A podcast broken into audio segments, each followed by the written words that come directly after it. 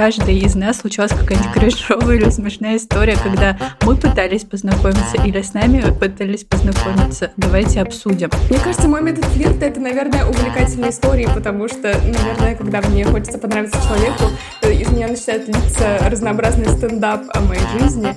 Все время хочу быть такой хладнокровной секси из фильмов, но каждый раз я превращаюсь в комароха какого-то. А вот этот вот метод, там, пролайкать парню фотки, чтобы он потом тебе написал и все такое, у меня такое часто бывало. Всем привет! Это подкаст «Женщина и все», который делает команда издания «Горящая изба». Мы рассказываем про все, что может быть интересно женщинам, и делаем подкаст на самые разные темы. От вдохновляющего выпуска «Как решиться на перемены» до гендерного неравенства в IT. Я Лера Чебедько, редакторка подкастов «Горящей избы», а вместе со мной главная редакторка Таня Никитина. Привет! И выпускающий редактор Вика Анистратова. Всем привет! Рассказывайте, как у кого прошла предыдущая неделя, как дела. Я вот ну, не то чтобы вдохновившись нашим предыдущим выпуском, но я тоже подумала, что как-то так. Живу в Питере, никуда не хожу. И в выходные э, ходила, может быть, вы знаете, в Питере есть такое место, называется Анненкирхе. Это лютеранская да, церковь. Боже, Обожаю! А я не знаю, расскажите так, как будто я не знаю. А, это очень классное место. Э, лютеранская церковь, она функционирующая. То есть туда можно ходить на литургии, но еще они проводят всякие, назову их светские мероприятия, например, выставки. Может быть, вы видели у меня в сторис на праздниках, я выкладывала фотографию такой большой перевернутой елки рождественской. Вот я ходила туда на выставку. Я сразу узнала это место. А на этих выходных я ходила туда на органный концерт музыки из э, популярных фильмов, и там играли вот мелодии из Гарри Поттера, из «Властелина колец». Я сразу о Вике на этот момент подумала. И меня очень-очень поразило, когда они начали играть мелодию из аниме «Ходячий замок Хаула». И меня даже, знаете, так немножко на слезу пробило. Я не знаю почему, просто это было так красиво.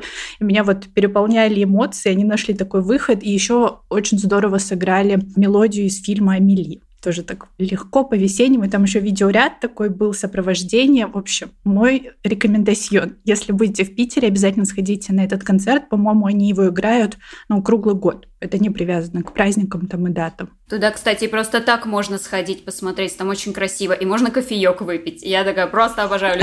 Действующая церковь, где можно купить кофе, продана. Внутри прямо или рядом? Да, да. Внутри. Как любопытно. Мне очень нравится, что ты рассказала про это. Я этой осенью как раз исполнила свою мечту. Я очень хотела попасть на органный концерт в московском, возможно, аналогичном месте. Я его всегда знала как костел на Малой Грузинской. Официально он называется, кажется, Римско-католический кафедральный собор. Общем, это очень красивый готический собор, где проходят органные концерты. Я была на классическом, то есть там играли Баха, Бетховена, э, и там тоже был видеоряд, но там просто показывали ну, руки пианиста, потому что он же сидит так, что его не видно, а повесили такой большой экран, где было видно, как порхают по клавишам его руки. Мне очень тоже понравилось, и там приглушили свет. В общем, люблю такое. Да, а еще, знаете, э, там э, были э, люди разных возрастов и разного пола, гендера, мужчины женщины, когда играли мелодию из Алладина, вот эта вот арабская ночь, на припеве дирижер этого хора, и он же его как бы руководитель такой, подпевайте. И ты просто сидишь в этом соборе, приглушенный свет, вот эти вот блики от видеоряда, и просто все начинают петь этот припев из Алладина, и это было что-то, ну не знаю, незабываемое. Мне очень понравилось. Ты чувствуешь какое-то единение с людьми. Это приятно. Класс. После ваших историй мне даже ничего не хочется рассказывать о том, что делала я, потому что я в основном сидела дома. В Самаре то метель, то э, холод, то опять метель, то непонятная каша под... Нет, это не здорово, Таня. Метель, это не здорово, ты сидишь сказать, дома. Вика, я ждала, я ждала записи нашего подкаста, чтобы рассказать тебе, что я в воскресенье начала играть Baldur's Gate. О, так, стоп, стоп, иначе это сейчас начнется, Таня. Рада за тебя от всего сердца. Осторожно, романси Халсинга. Э, Очень осторожно. Не только, не только органные концерты в нашем досуге, скажем прямо. Это просто к тому, что я уже не втерпешь прийти к теме нашего подкаста, я столько кринжа уже навалить хочу. Ну давайте, давайте начинать скорее. Раз Вики так не терпится. В общем, Так как начался февраль, я подумала, что февраль – это подходящее время для того, чтобы обсудить тему, на которой мы с вами всегда очень-очень редко говорим, а именно это тема отношений. И вот как раз недавно на избе мы публиковали обсуждение на Reddit о э, приемах флирта, которые работают. И самым популярным из них оказался ответ про юмор, что один из пользователей написал, что если удастся рассмешить человека, то это обязательно растопит лед между вами. И я предлагаю сегодня как раз поболтать о флирте, знакомствах и предрассудках о том, что девушка ни в коем случае не должна делать первый шаг. И с самого начала я предлагаю вот как раз поподробнее поговорить про как раз это обсуждение на Reddit, потому что э, помимо юмора там пользователи делились э, разными советами о том, как правильно флиртовать. И кто-то говорил о том, что нужно строить из себя холодную неприступную стену, кто-то наоборот говорил, что нужно быть э, искренним и там э, попытаться понять э, и быть искренне заинтересованным собеседником. Но вот мой любимый прием который меня просто, знаете, откинул на несколько лет назад в школьные годы. Он называется метод треугольника. И, в общем, его э, суть заключается в специальном зрительном контакте. То есть э, сначала нужно посмотреть собеседнику в глаза, затем резко переместить взгляд на его губы, а потом снова вернуться в глаза. И, короче, есть такое мнение, что э, этот метод э, заставляет человека думать о том, что он хочет вас поцеловать. Это какой-то прием из дарам. Я вижу, ты еле просто сдерживаешься. Потому что это очень смешно смешно. Кажется, мы столько раз видели это во всех романтических фильмах мира, что если бы я увидела это в реальности, то скорее это заставило бы меня думать о том, как бы не заржать очень громко прямо сейчас, а не о поцелуях уж точно. Да, это, мне кажется, на том же уровне, знаете, еще тоже в фильмах часто бывает случайное касание, после которого как бы пробегает искра, и люди соприкасаются случайно ладошками, потому что у них что-то упало, и они такие... У нас даже с подружкой в школе был такой локальный мем. Ну, то есть э, мы делали так, когда, например, тянулись э, к пеналу, и, например, обе хватали за карандаш, мы всегда делали так, как будто нас пронзила искра любовного интереса прямо сейчас. А у меня так было, ну, то есть меня не пронзила искра любовного интереса. Я не знаю, что произошло, но мы сидели с подругой и по приколу, ну, знаете, решили соприкоснуться вот так указательными пальчиками. И в этот момент нас обеих так ударило током, и реально больно искра прибежала. Ну вот давайте как раз обсудим, э, какие из этих приемов кажутся вам рабочими, или, может быть, вы какие-то другие э, приемы знаете, которые могут произвести на вас впечатление. Господи, ну точно, точно не треугольник. Это странно. Это, я не знаю, ну типа как это, как это провернуть? Я, если честно, вообще не очень-то уверена, что вот все вот эти приемы флирта, э, может быть, потому что я сама не очень-то этим интересуюсь, но мне кажется, что это все превращает романтику в какую-то механику, что ли, когда вот ты такой, так, э, выстраиваем стратегию, что сейчас я посмотрю туда, потом пульну глазками сюда, потом сделаю вот так, пау, и она моя, или он мой. И мне кажется, что это как-то, ну, разве тебе не хочется, когда тебе нравится человек, просто наслаждаться общением? Общением с ним. Но вот по счету юмора, я, если честно, согласна. Я прям помню, у меня... Я тоже. Ну, подождите, разве это прием? Разве можно специально проявить юмор? Ну, то есть, если его нет, э, или вы не на одной волне. Ну, то есть, это такой прием. Будьте смешным, будьте естественным. Ну, не то чтобы очень легко ему последовать. Это просто хорошее качество. Ну, со смехом, э, с юмором очень интересный прием. Я не знаю, я нахожу юмор секси, э, поэтому, наверное, я бы его включила в флирт, потому что ты как бы и смешишь человека, то есть вызываешь у него позитивную реакцию, плюс вы можете отследить, что у вас есть точки соприкосновения. Мне кажется, юмор очень хорошо показывает, насколько люди на одной волне, если они там понимают шутки друг друга, все, полдела сделано.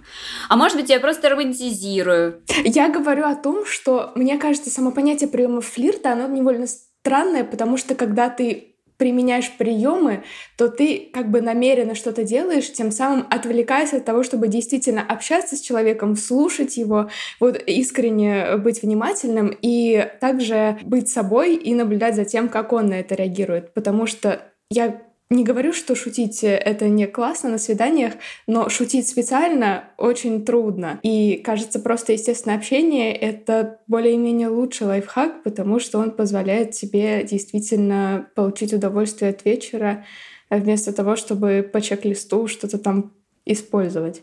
А как же старые добрые анекдоты? А, ну... Нет, знаете, я тут просто вспоминаю фильм э, «Век Адалин». Обожаю этот фильм, и там есть момент, где главный герой, э, он хочет пригласить э, девушку, которая играла Блейк Лавли, Адалин, на свидание, и он говорит, давайте так, я вам расскажу шутку, и если вы засмеетесь, то я вас приглашу на свидание. Я ни хрена не поняла эту шутку, сколько бы раз я не пересматривала, но меня так умиляла их реакция, их химия друг с другом, и как будто вот как раз это вау, они на одной волне, ну то есть Анекдоты рабочая схема. Ну, ты можешь начитаться анекдотов, да, и прийти и начать их рассказывать. Но я просто думаю о том, что, возможно, мы сейчас рассматриваем момент, когда э, двое людей находятся на свидании, но бывает же такое, что вы, например, находитесь в компании, или ты где-то с этим человеком знакомишься, и тебе хочется выделиться. А тебе нужно подать ему знак? Ну, выделиться среди остальных, чтобы он обратил на тебя внимание. И вот, кстати, прием про то, что изображает... Метод треугольника. Да, ну, вот точно обратит на тебя внимание, если у тебя начнут дергаться глаза. Но вот изображать безразличие, это же прям такой прием из, ну не знаю, фильмов нулевых, когда парень влюбляется в ту девчонку, которая вообще не обращает на него внимания, или наоборот ведет себя так, ну, что все от него без ума, а она наоборот э, немножко так э, ставит ему на место. Представляете, как обидно, если все от него без ума, а ты его игнорируешь, а, а он не замечает этого. Ну да, это правда обидно.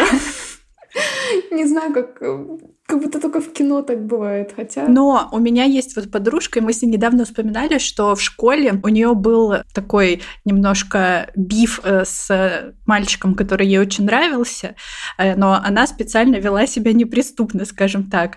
И просто вот уже спустя много лет, когда мы с ней встретились недавно, и мы это обсуждали, мы даже там откопали старые переписки, и понятно, что она-то ему нравилась тоже, и что если бы она в какой-то момент ну, выключила вот эту вот свою неприступность, доступность, то у них бы все могло сложиться.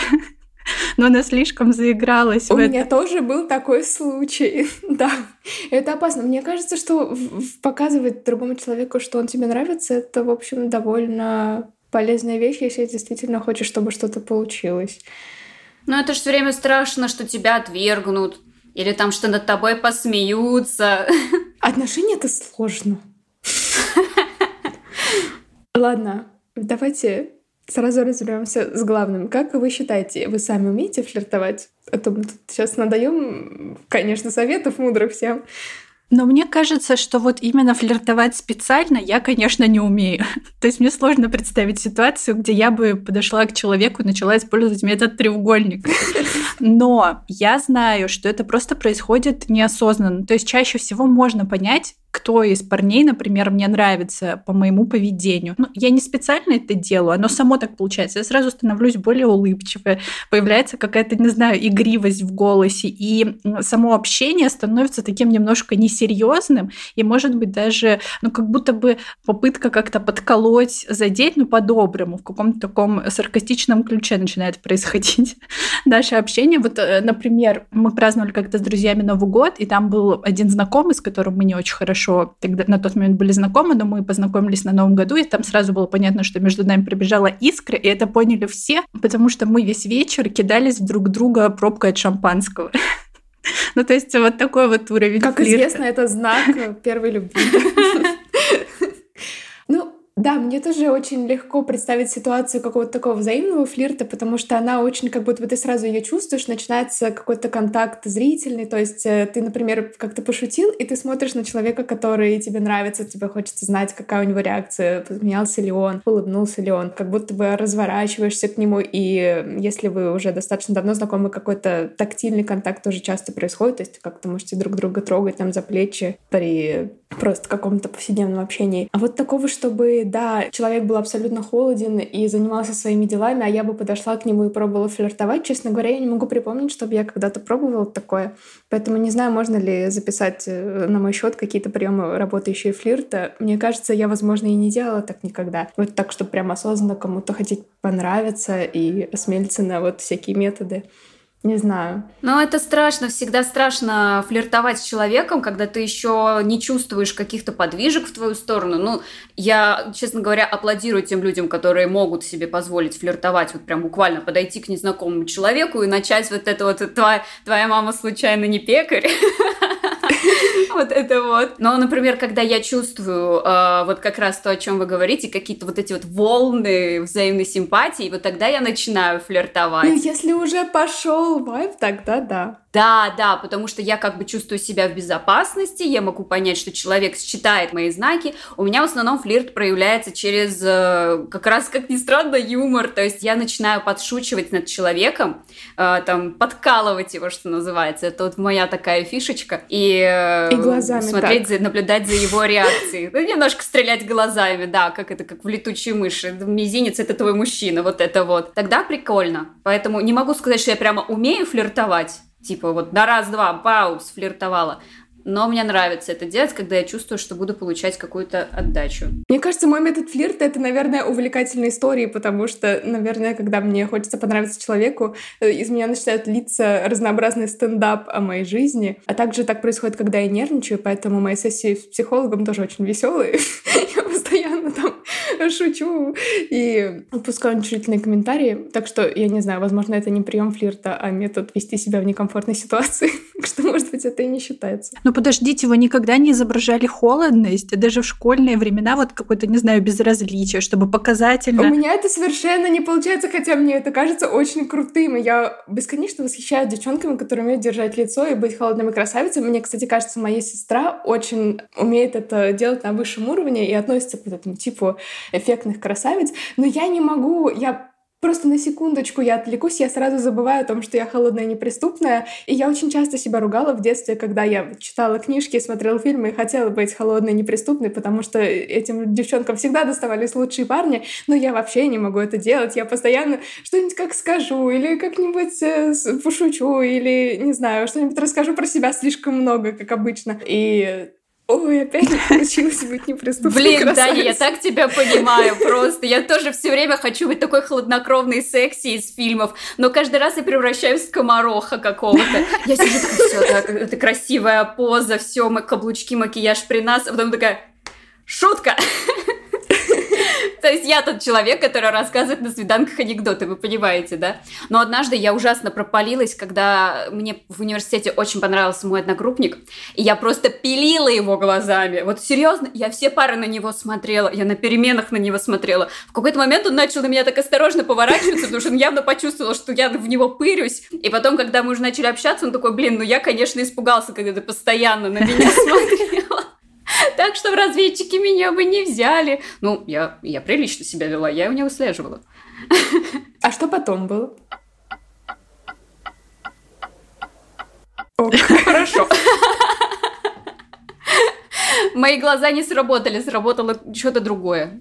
И, кстати, раз уж я заговорила про это, про объект, в которого я стреляла глазами, мы, собственно, подошли-то к важной теме, что для флирта нужно как минимум двое людей, а для того, чтобы флиртовать, нужно еще второго человека где-то встретить. Вот, э, интересные такие темы для людей, особенно которые много сидят дома. Так что давайте топ-5 мест, где надо знакомиться с парнями. Окей, топ-1 — это кафе, но это очень плохо, потому что я, например, как степенная замужняя женщина со стажем десятилетних отношений, обожаю ходить в кафе одна, чтобы почитать там книжку, но кажется, что это выглядит как просто приманка для мужчин, потому что зачем женщине одной сидеть в кафе, кроме как э, ждать кавалеров, возможно. А с тобой часто знакомятся в кафе? Со мной, я не могу сказать, что прям супер часто знакомятся со мной, но такое случается гораздо чаще, чем когда, например, я просто гуляю, и мне кажется, что иногда я сижу и думаю, я как будто бы вот э, нарочно сижу здесь, и я чувствую себя из-за этого некомфортно, и мне хочется уйти, я не могу спокойно читать. Таня, та девушка, из э, фильмов, которые ходят с книгой. И она вся такая начитанная, да. очаровательная, привлекает внимание. Просто такой троп существует, и поэтому, когда я это делаю просто так, я думаю, возможно, я сама себе надумываю, но выглядит, как будто у меня какая-то адженда есть в этом кафе. Я все время, когда читаю, типа, где знакомиться, вот общественные места. Меня все время смущает, что многие люди рассуждают о том, что не совсем прилично знакомиться с человеком в общественном месте, как, например, кафе, потому что ты, получается, вторгаешься в его личное пространство, он, может быть, вообще не собирался там с кем-то общаться, тут ты такой пришел, давай знакомиться.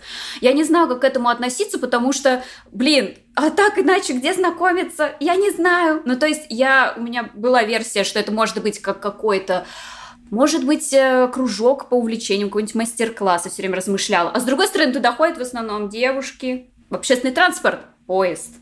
Не знаю, меня пугает знакомство в общественном транспорте. У меня так знакомая как-то познакомилась с парнем, он оказался мошенником, он ее кинул на деньги, но прикрываясь романтическим флером. Слушай, ну мне кажется, транспорт был не виноват.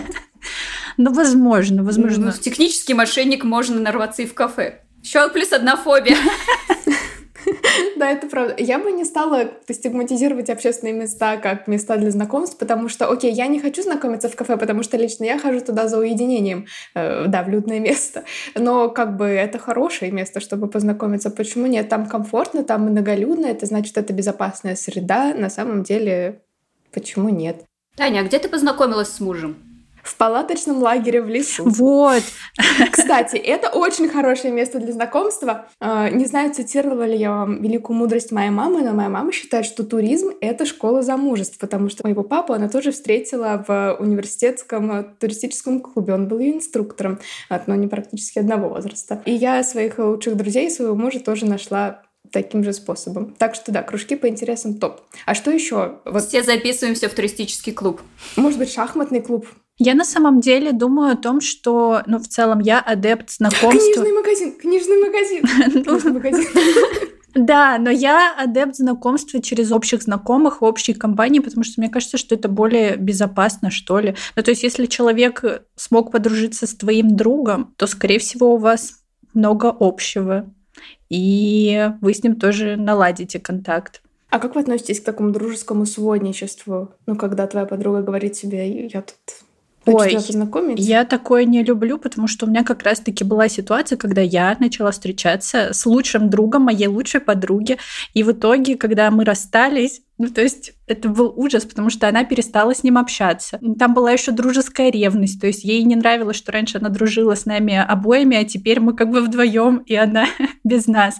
И потом, когда были всякие проблемы в отношениях, ну, все равно она моя лучшая подруга, я ей рассказывала об этом, и он ей рассказывал об этом, и она всегда была между нами, и в итоге все закончилось тем, что мы дружим до сих пор с этой девочкой, а с этим мальчиком никто не общается. Я выиграла эту битву. Мораль. Знакомиться через друзей ок, но только не через лучших. Да, да. да. Просто знакомый. Меня знакомили через знакомых. Мне понравилось, хороший был опыт. Там не, не была моя лучшая подруга. Я вообще знакомилась, получается, э, вот в университете, когда училась с человеком. Э, в кружке по плаванию. Так что да, ребят, кружки тема. Записывайтесь в кружки, чтобы найти себе спутника жизни. И вот, собственно, через знакомых меня познакомили, и тоже хороший был опыт. Поэтому, да, видимо, тут классно, но с оговорочками. Мне кажется, что в универе как будто бы легче было знакомиться. То есть ты постоянно с кем-то видишься, постоянно куда-то ходишь. Ну, то есть в универе вообще с этим проблем не было. У меня постоянно были там, кто-то увидел меня в общаге, нашел, мне написал. Э, с кем-то я пересеклась на каком-нибудь мероприятии. А у вас что, были мальчики на журфаке? У нас было целых шесть. А у нас одиннадцать. У нас тоже было человек, возможно, десять. Э. Нифига! Тут целый клуб женихов. Ну нет, ну в общаге-то мы жили, там у нас истфак был, философский факультет, филфак, у нас было много пацанов. А общага хорошее место. Да. Я просто хочу защитить транспорт. У меня было очень хорошее знакомство в метро. Это было очень романтично.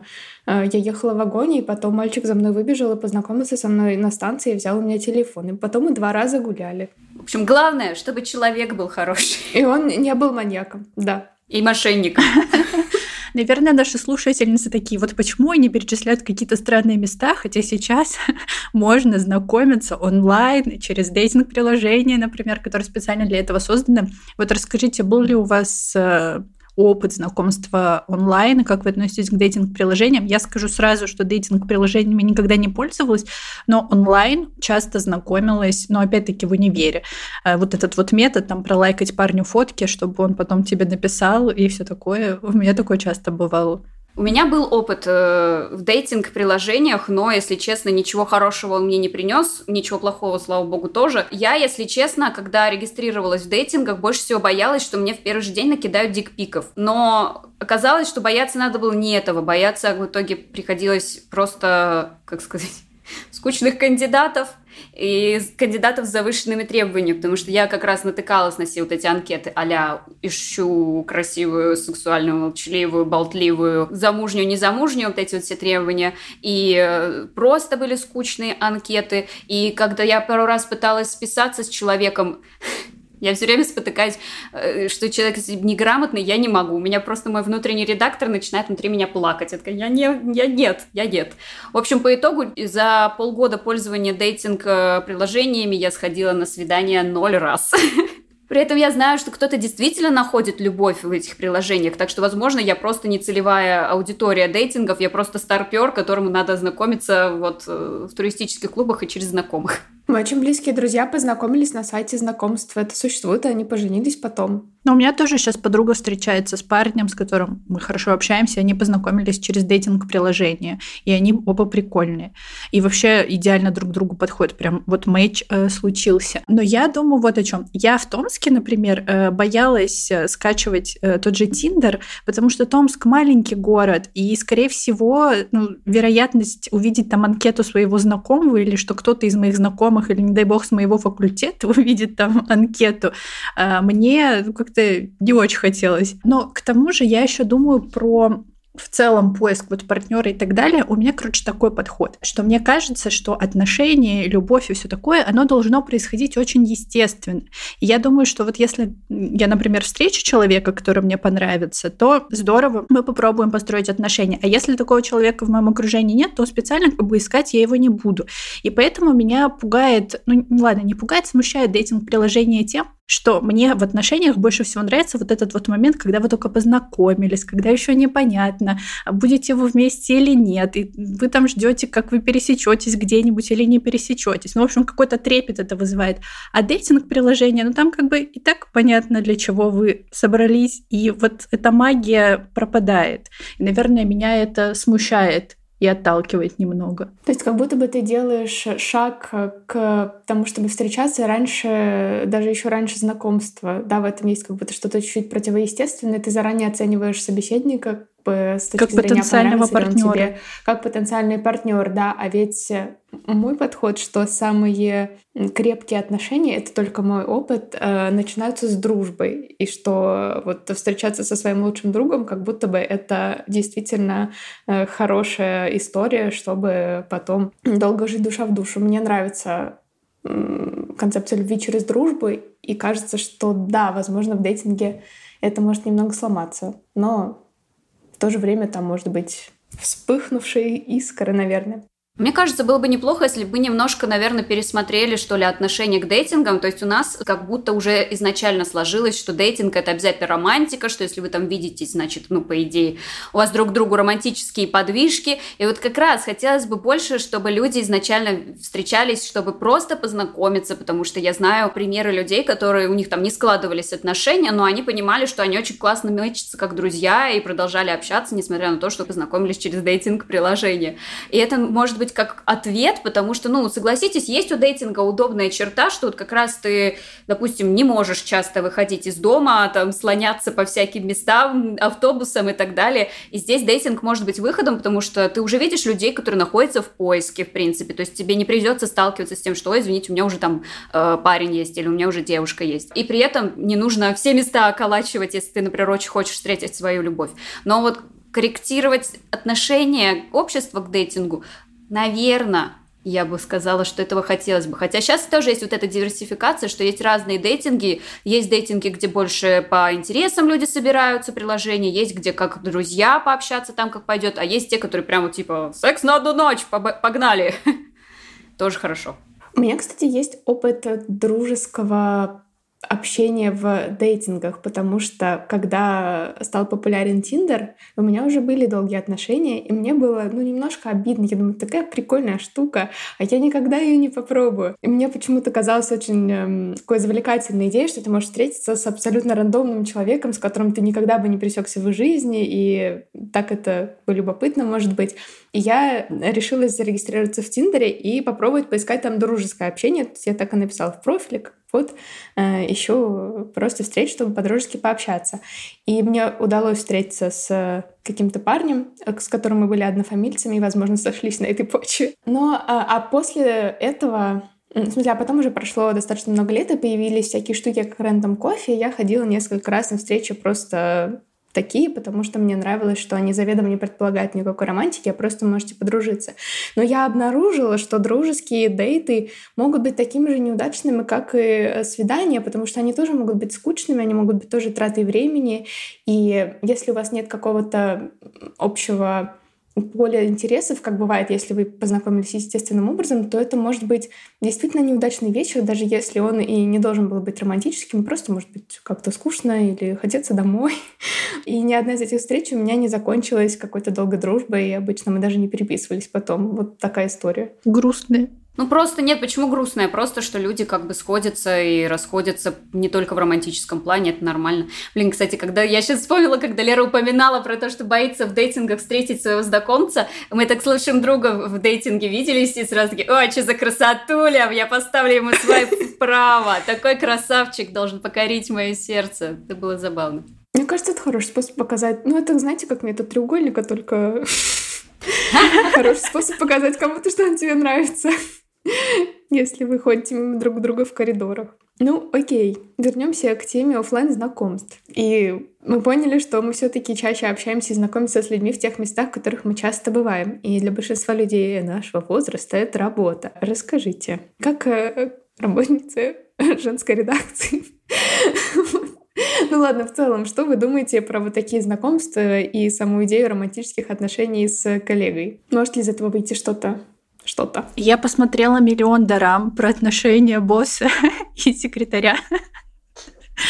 Но мне вообще не нравится этот вариант, потому что я, какой бы романтичной я не была по натуре своей, но я стараюсь сохранить трезвую голову и просчитывать тот вариант, что, ну, всякое может случиться в жизни. И хотелось бы, чтобы это потом никак не отразилось э, на вашей карьере, и никому-то не, э, и кому-то не пришлось куда-то уходить. И поэтому вот э, я боюсь, что отношения на работе могут э, усложнить именно сам рабочий процесс.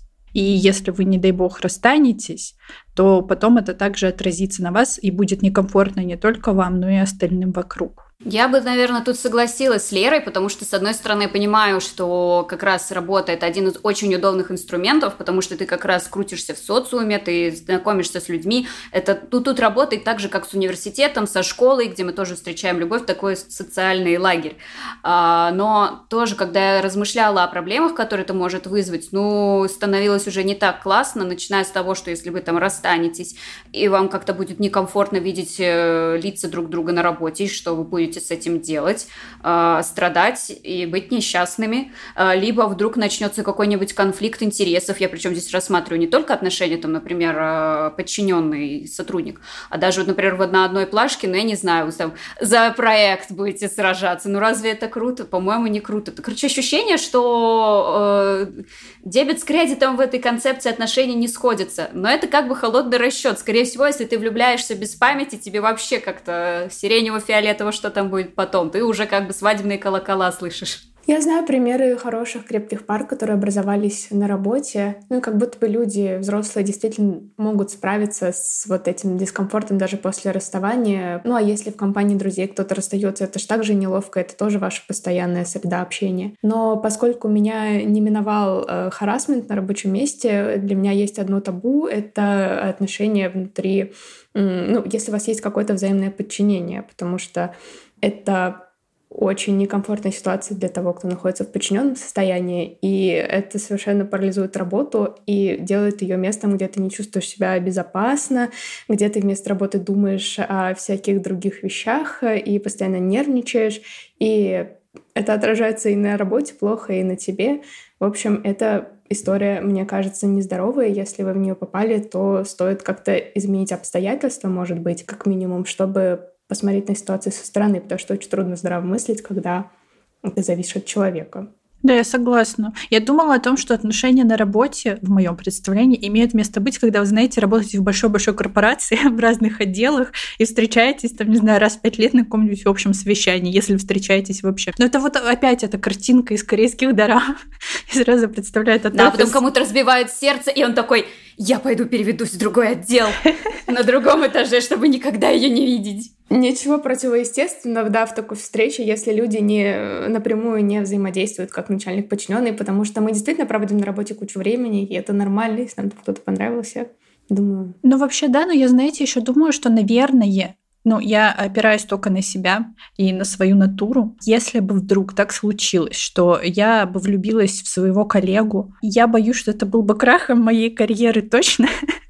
Потому что когда я в кого-то влюбляюсь... А вдруг он был бы как Пак Суджун? Да, дело не в этом. Когда я в кого-то влюбляюсь, мне хочется... Но знаете, вот это вот особенно первые несколько месяцев конфетно-букетного периода очень сложно сосредоточиться на чем либо кроме вот этих вот отношений, кроме вот этой влюбленности. И, э, и так тяжело, даже если вы, например, живете в разных домах э, или там на разных концах города, на чем-то сосредоточиться, потому что ты все время в мыслях об этом человеке, а тут ты его еще и постоянно видишь. И мне кажется, что это бы просто э, мое рабочее место превратилось в место моей э, любви, устройства личной жизни, но точно не моих рабочих задач. Хорошо, что на удаленной работе не пробегают мимо всякие красивые факсуджуны, и можно спокойно включаться в рабочий процесс. И мне кажется, мы потихонечку подбираемся к вопросу, который мы не можем, как э, феминистское издание, не обсудить. Это кто же должен знакомиться первым? Ну, знаете, вот этот вот распространенный стереотип, что парень обязательно должен делать первый шаг, а девушка может только ему всячески намекать, что он, в принципе, может сделать этот шаг.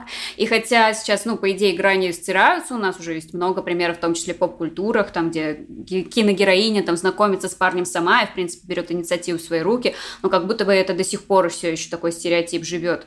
И что вы, собственно, думаете об этом? Могут ли женщины знакомиться первыми или им делать намеки? И были ли у вас примеры, когда когда вы сами первые знакомились с парнями или как-то проявляли к ним внимание?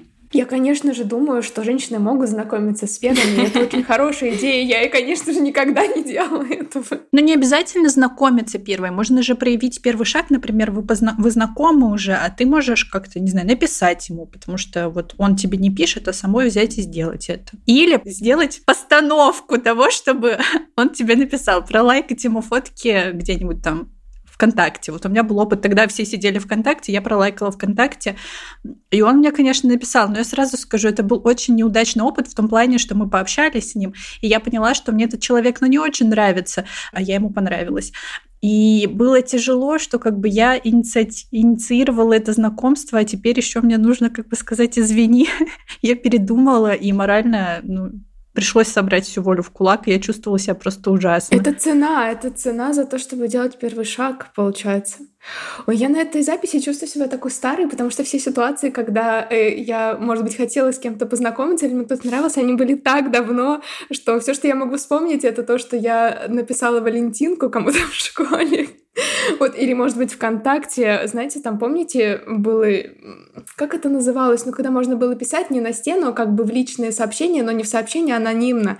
Какое-то там было место, где можно было uh-huh. оставить э, какие-то токены своей привязанности. Я только Ask помню. Вот, и на Ask, да. В общем, думаю, что дальше этого моя инициатива не заходила. Ставьте классы, если вы тоже помните Ask. Я боялась создать Ask, потому что я боялась, что никто мне не будет задавать вопросы. Обычно все сами себе задавали вопросы. У меня ситуация, конечно, забавная. А, я всю дорогу думала, что ну я вообще не проявляю инициативу. Я вот здесь как раз холодная королева, которая вообще ждет, пока принц сам за ней заедет на своем белом коне. Но разговаривая недавно с друзьями, я вдруг поняла, что я очень даже инициативный человек. То есть, например, с одним молодым человеком, тот, которого я прожигала глазами, мы с ним учились в университете, и я вот все думала, как же вот сделать первый шаг. Значит, я придумала целую схему, по которой у меня был свой проект учебный, и я придумала, что мне нужны фотографии городских граффити, а я знала, что он типа фотографирует, и я ему написала, что типа, вот так и так, мне нужно тут пофотографировать, я знаю, что ты снимаешь, может быть, ты мне поможешь. И вот так я как бы очень, запустила очень всю эту сеть. Кстати, да. журналистам быть в этом плане очень круто учиться на журналиста, потому что я вот так вот э, тоже налаживала налаживала контакты с людьми, которые мне нравились. То есть... Пишу статью про симпатичных брюнетов. Мне нужны твои комментарии. Да, ну, типа, не знаю, пишу статью э, про баскетболистов. Вот можешь дать мне интервью и рассказать. Добавляем к местам, где знакомиться, журфак.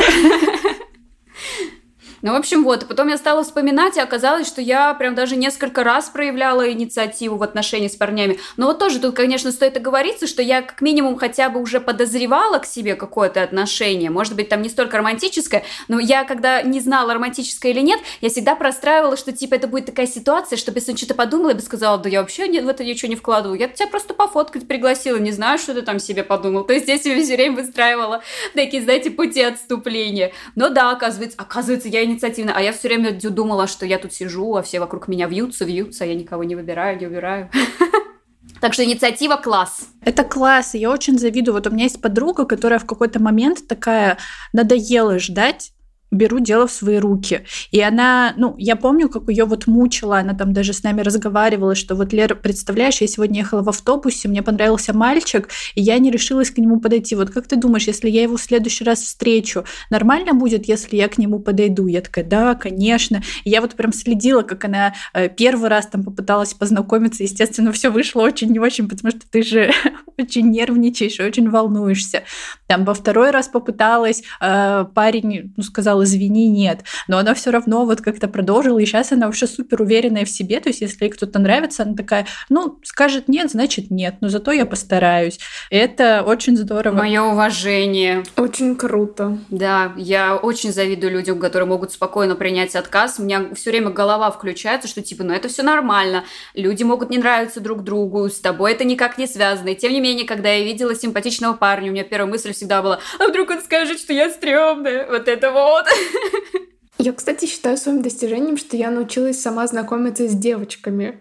Э, хотя бы э, это мне тоже было недоступно в детстве, например. Но не далее, как в прошлом году, я пошла одна на вечеринку и подошла к компании девочек и сказала, привет, давайте познакомимся, а то я тут одна. Правда, потом это обернулось для меня э, некоторым унижением, э, но я пережила это, и в следующий раз мне будет менее страшно. Представляете, расскажу вам. Вот я так сделала, и мы все познакомились, и мы классно болтали, а потом к нам подошла еще одна девочка, которая знала тех, вот, и они стали ее со мной знакомить, и одна из них, которая была там заводила, и, э, видимо, она сказала, ну так вот, это вот Таня, ты знаешь, она подошла к нам такая вся несчастная, о господи, я тут одна, давайте познакомимся. Я такая, это что сейчас было? вообще такое? Вот, ну я просто как-то так спокойно это приняла и отошла, и больше не общалась с этим девочкой, я подружилась с другой девочкой. Вот до сих пор дружим, но это было достаточно неприятно, но и в то же время немного смешно. Кто так делает? Согласна. Да, люди, конечно, бывают разными с обеих как бы сторон. Но, Таня, это очень здорово. С девочками я тоже пока не могу тоже подойти и подружиться, я тоже об этом жалею. Я над этим работаю. А я вот э, так познакомилась со своей лучшей подругой, с которой сейчас мы дружим, что я к ней, ну, правда, я выпила до этого, но я к ней подошла и сказала, что я вот тебя приметила еще на вступительных испытаниях, очень хочу с тобой дружить. Через год мы подружились. А сейчас я пошла на танцы, и я там положила глаз на одну девочку,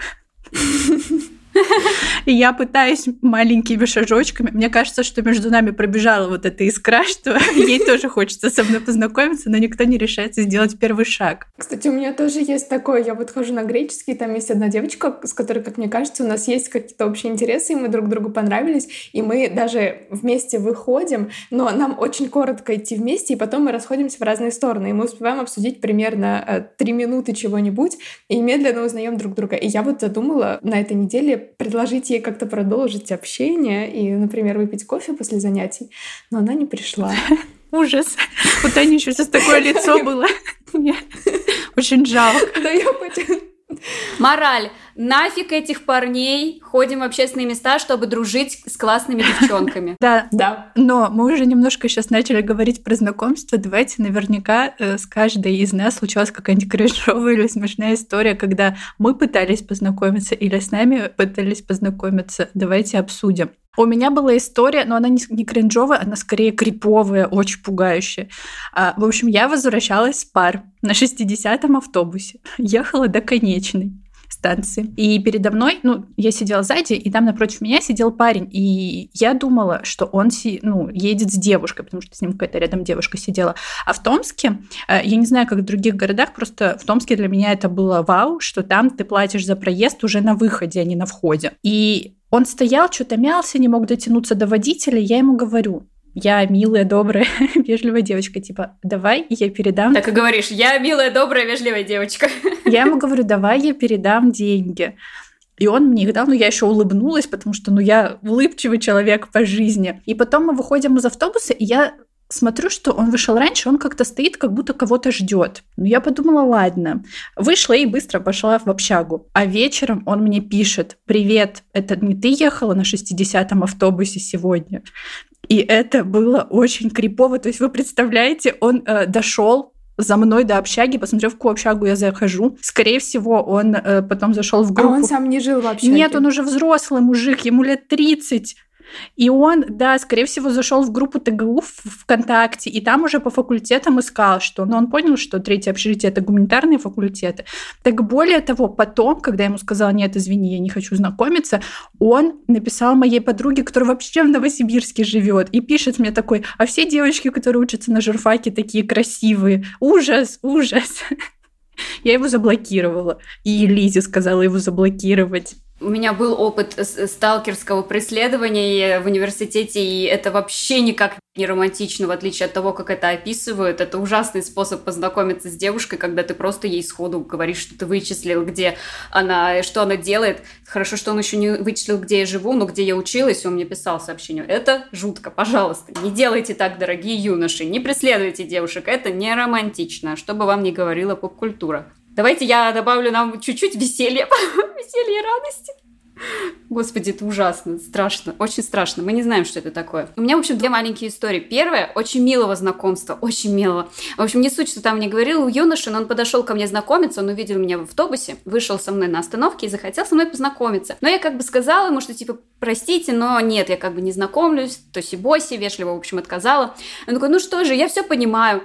И протягивает мне руку. Я думала, что он хочет ее типа пожать на прощание, но я ему ее протягиваю, а он ее берет и, знаете, так галантно целует. Мама дорогая! Ух! Ну, я даже не знаю, это как бы... Нет, все было очень так, знаете, непорочно. Все, он поцеловал, попрощался и ушел. Я такая... Это не влажный поцелуй. Нет, нет, нет, очень милый, очень э, такой э, приятный, приятный, приятный. Я прям подумала, как позавидовала женщинам, которым когда-то целовали руки мужчин. Перед тем, как Вика расскажет кринжовую историю, у меня тоже был опыт э, милого, условно, знакомства. Тоже э, парень из автобуса хотел со мной познакомиться, но я сказала, что извини, нет. Он такой говорит, вы такая грустная, но возьмите дыню. И дал мне дыню, и мы ее потом с братом съели. Очень классно было. Ну, дыня это еще лучше, конечно.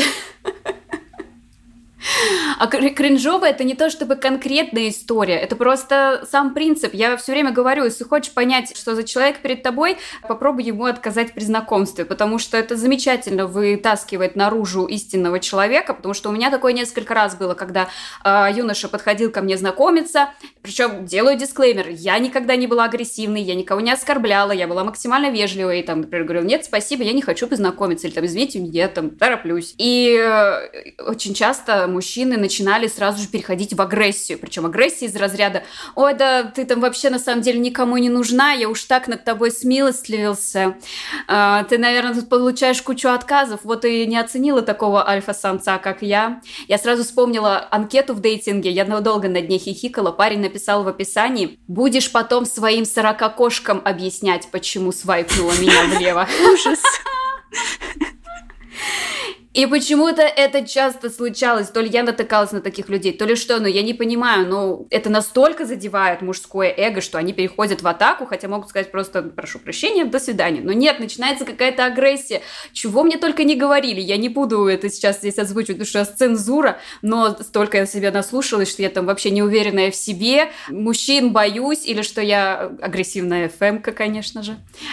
Так что это вот моя кринжа, то, как парни реагируют на отказ при знакомстве. Так я тоже сначала поделюсь паттерном, а потом такой кринжовый э, смешной историей. Я почему жаловалась на то, что мне не нравится, что кафе — это место для знакомства? А, потому что я вообще много куда люблю ходить одна, там, посидеть на море, посидеть на лавочке, почитать, музыку послушать. А сейчас я живу на Кипре, тут есть какой-то такой смешной паттерн. Тут есть много молодых людей, которые прогуливаются тоже, знаете ли, в одиночку на море. Вот, но у них почему-то такой вид, как будто они немного на охоте. И нередко, когда ты сидишь где-то э, один, практически каждый раз э, к тебе такой человек может подойти. И, э, в принципе, даже не важно, как ты для этого выглядишь, может быть, темно более-менее. Ну, просто вот э, сидит одинокая девушка, они подходят и говорят там, хай, как бы там, как у вас дела? И я все время в наушниках, я, я вынимаю наушник, чтобы узнать, нет ли там какой-то просьбы, я не знаю. Потом я говорю, нет-нет, спасибо, мне не хочется посидеть одной.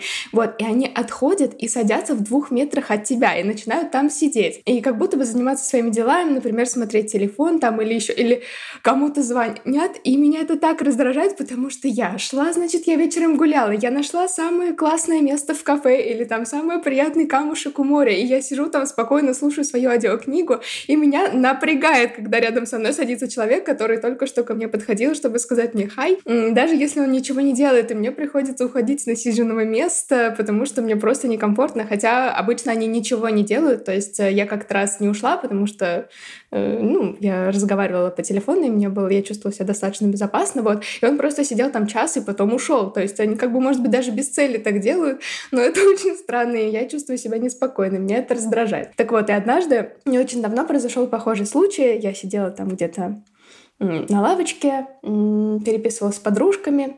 Ко мне подошел э, молодой человек, э, сказал мне «Хай, как у тебя дела? Я сказала, что я не хочу знакомиться, вот, и краем глаза вижу, что он э, сел неподалеку от меня на парапете, было уже темно, такой темный силуэт просто, вот, и я пишу девчонкам своим, как меня это достало, опять я пошла сама погулять, и, значит, со мной познакомился какой-то непонятный чувак, и вот он сел и сидит у меня над душой, и я не могу спокойно наслаждаться морем и пить свой кофе. Я, значит, мы все переписываемся, я, в общем, в гневе, и потом я решаю все-таки уйти, и я бросаю взгляд туда, и я понимаю, что это кот, который запрыгнул на парапет и сел рядом со мной, и мое боковое зрение превратило его в силуэт мужчины. Вот, и я была так зла, но при этом я же не могу туда смотреть, чтобы не вызвать каких-то желаний со мной поговорить. В общем, было очень стыдно и смешно. Такая история. Было бы смешнее, если бы ты на этого кота начала орать и говорить, что мужчина. Я сказала нет. Нет, для этого мне бы пришлось на него посмотреть, наверное. Вот, но я так просто краем глаза такая, как я зла, опять, опять это происходит. Кажется, выпуск получился забавным. Вот Вика рассказала много прикольных историй, как мы выяснили, э, у нее э, самый большой опыт э, общения. И Вика самая смелая. Да, да. И решительная. Да. Вика молодец. Но мы с удовольствием почитаем ваши истории э, про э, кринжовые, смешные, удачные знакомства хоть где, хоть в соцсетях, хоть на улице. Поэтому пишите их у нас в комментариях, нам будет очень приятно. А также подписывайтесь на нас, ставьте лайки, слушайте на всех популярных платформах. А еще у нас есть подкаст «Горящая изба», в котором мы даем советы на самые разные случаи жизни. На него тоже можно подписаться, если вам интересно. Всем пока. Пока-пока. Всем пока.